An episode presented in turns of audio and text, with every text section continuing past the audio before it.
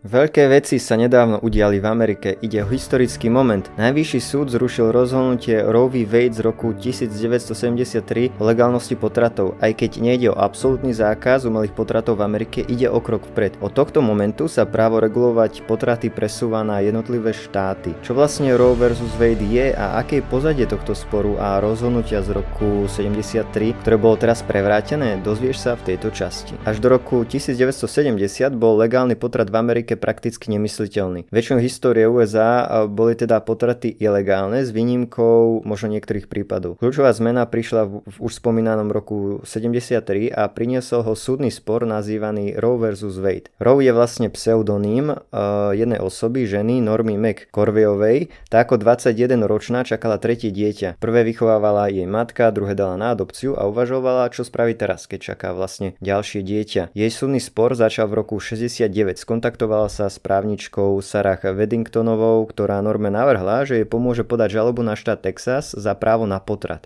Zástupcom žalovanej strany bol prokurátor v Dallase Henry Wade a preto sa vlastne kauza volá, že Roe versus Wade alebo Roe v. Wade. Rozhodnutie Najvyššieho súdu argumentovalo napríklad tým, že žiaden štát nemôže vydávať ani aplikovať zákony, ktoré by obmedzovali práva a slobody občanov USA. Tento dodatok interpretovali tak, že e, sloboda obsahuje právo na súkromie, ktorého súčasťou je umelý potrat. Sudca Harry Blackman napísal väčšinový názor súdu. Tvrdil, že ústava USA obsahuje implicitný explicitné právo na súkromie v úvodzovkách a keďže potrat je súkromným rozhodnutím medzi ženou a lekárom, potom štáty interrupciu nemôžu postaviť mimo zákon. Blackman ďalej tvrdil, že vedci, doktori a iní experti sa nezhodujú, či nenarodené dieťa je alebo nie je ľudskou osobou a tak súd nemohol túto záležitosť vyriešiť. Aj keď zdá sa, že súd nepriamo rozhodol, že o ľudské bytosti nejde, keďže umožnil ich legálne zabíjanie. Darius Žuk-Olševský však uvádza, že druhým argumentom bolo tvrdenie, že nenarodený človek nie je osoba, ktorej práva sú chránené ústavou. V knihe Licencia na zabíjanie tento autor uvádza, že aby bol spor Roe versus Wade úspešný, musel získať silnú spoločenskú podporu a mediálne krytie. Dokonca šírili vymyslenú historku, že vraj Norma otehotnela v dôsledku znasilnenia. Bola vraj ideálnou herečkou pre zahratie role, ktorú jej vymysleli právnici. Norma však po rokoch spomína, že bola vybratá preto, lebo potrebovali niekoho, kto podpíše papiere, stratí sa na pozadí a zmokne na veky. Proces bol zdlhavý a Norma nakoniec potrat nepodstúpila. Porodila dieťa ešte pred vyhlásením rozsudku súdu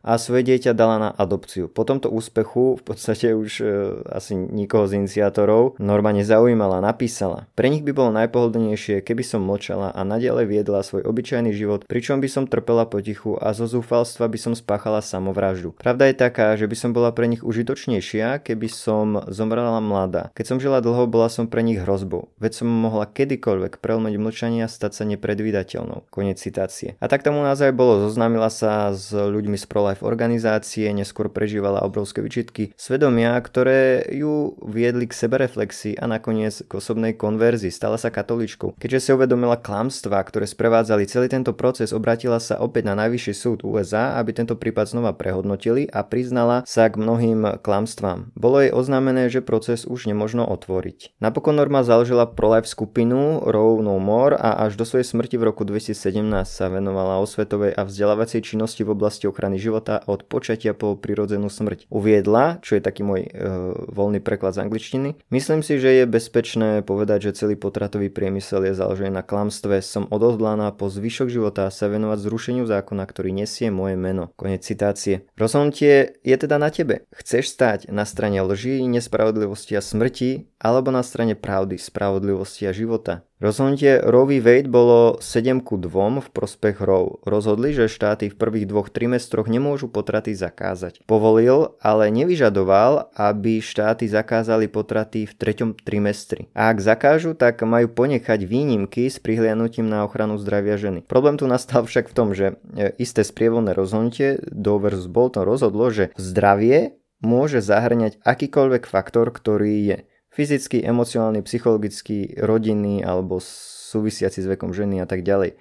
A vlastne aj potratár uh, Warren Hearn hovoril dokonca, že nechcené dieťa zo strany matky možno považovať za v úvodzovkách zdravotné riziko tehotenstva. Čiže, čiže táto definícia súdu spravila takmer nemožným zakázať akékoľvek potraty. Žena naň mohla ísť prakticky hocikedy z hociakého dôvodu. Priatelia, ale toto hrozné rozhodnutie a ustanovenie je teraz zrušené a jednotlivé štáty v Amerike majú samé právo rozhodnúť, do akej miery pripustia či nepripustia vykonávanie umelých potratov. Avšak stále nejde o úplnú spravodlivosť, pretože jednotlivé štáty by nemali mať právo rozhodovať o tom, kto bude žiť a kto nie, kto má dôstojnosť e, hodnej života a kto nie. Podobne ako by štát nemal mať právo rozhodnúť o tom, ktorú farbu pleti bude uprednostňovať a ktorú nie. Treba mať e, však na pamäti, že toto nie je koniec, ale skôr začiatok. Je to dôvod na oslavu, na radosť, ale zároveň dôvod začať, respektíve pokračovať v tvrdej práci. Platí to hlavne pre pro-life skupiny v Amerike. Som rád za ich prínos, angažovanosť a pomoc, napríklad aj za starostlivosť o matky. Isté možno očakávať reakciu oponentov a pre nás je to možnosť sa na ne pripraviť a robiť osvetu o tom, že na živote každého človeka záleží a že sme si všetci rovní, či už malí alebo veľkí. Ak by, ak by by si chcel alebo chcela počuť podcast na nejaký konkrétny argument, ktorý počúvaš zo strany obhajcov legálnych interrupcií alebo sám, sama považuješ nejaký argument za kvalitný, budem rád, ak mi dáš vedieť a možno sa v niektorom v najbliž, z najbližších častí k nemu vyjadrím. Zatiaľ sa maj krásne a nezabúdajme byť vďační za to, čo sme teraz svetkami. Máme dôvod na oslavu, na radosť, že veľké zlo spej k zániku a vidíme svetlú budúcnosť spravodlivosti a dobra. Ďakujem ti za vypočtie tohto podcastu a maj sa ešte krásne.